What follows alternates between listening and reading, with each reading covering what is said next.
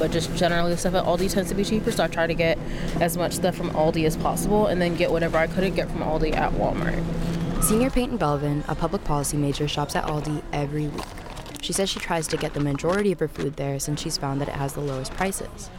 She says that she starts her shopping by looking for basic foods, but often has to pick and choose. I'm debating whether or not I want to get shredded Mexican style cheese, but I'm also poor right now and I'm trying to like not spend a whole bunch of money, so we're probably just gonna hold off on that because um, I still have a little bit left at home. She says it's difficult to predict how much she will end up spending before going into the store. I applied for food stamps last year, um, but got denied because my mom makes too much money for me to be considered, even though I'm the only one buying the groceries. Um, it's just frustrating because like I'm middle class, but I'm generally not uh, well off enough to pay for things on my own but because of the tax bracket my mom is in, like they just won't give me any assistance whatsoever. Please scan an item, select another option, or finish and pay. The USDA defines low food security as reduced quality, variety, or desirability of diet, but with little or no indication of reduced food intake. While they define very low food security as reports of multiple indications of disrupted eating patterns and reduced food intake. Government resources for those experiencing food insecurity, like food stamps, require you to be below a certain household income. But most food banks and pantries don't. We are just want to be like a really open place for students, so there's no sort of like check or qualifications necessary to visit the cupboard. Um, you can just walk in and you're good to go. That was Carlisle Watts, the president of Carolina Cupboard and a junior business major and sustainability minor.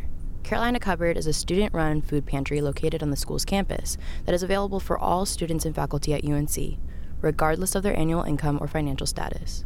All they ask is to see your official UNC ID.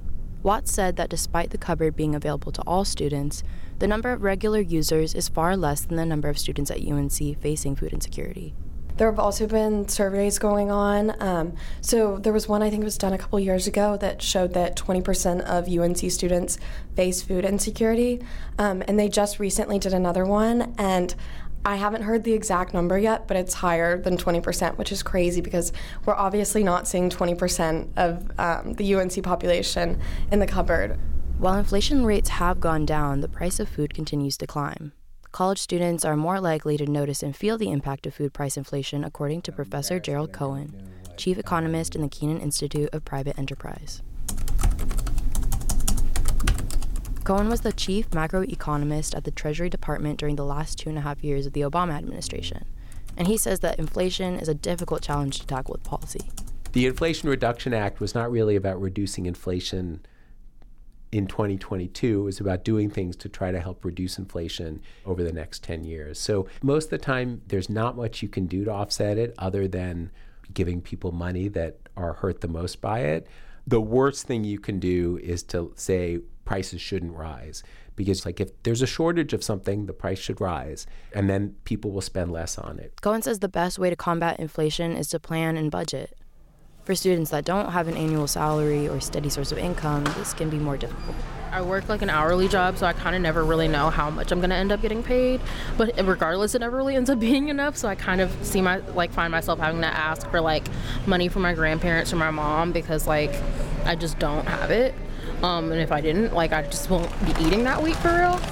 Cohen says that the good thing is that food prices will eventually go down, but it's unlikely to happen in the immediate future. So for the time being, Many students will have to continue to budget and make sacrifices. Please place the card into the card reader and follow the instructions. In Chapel Hill, this is Sofia Casini.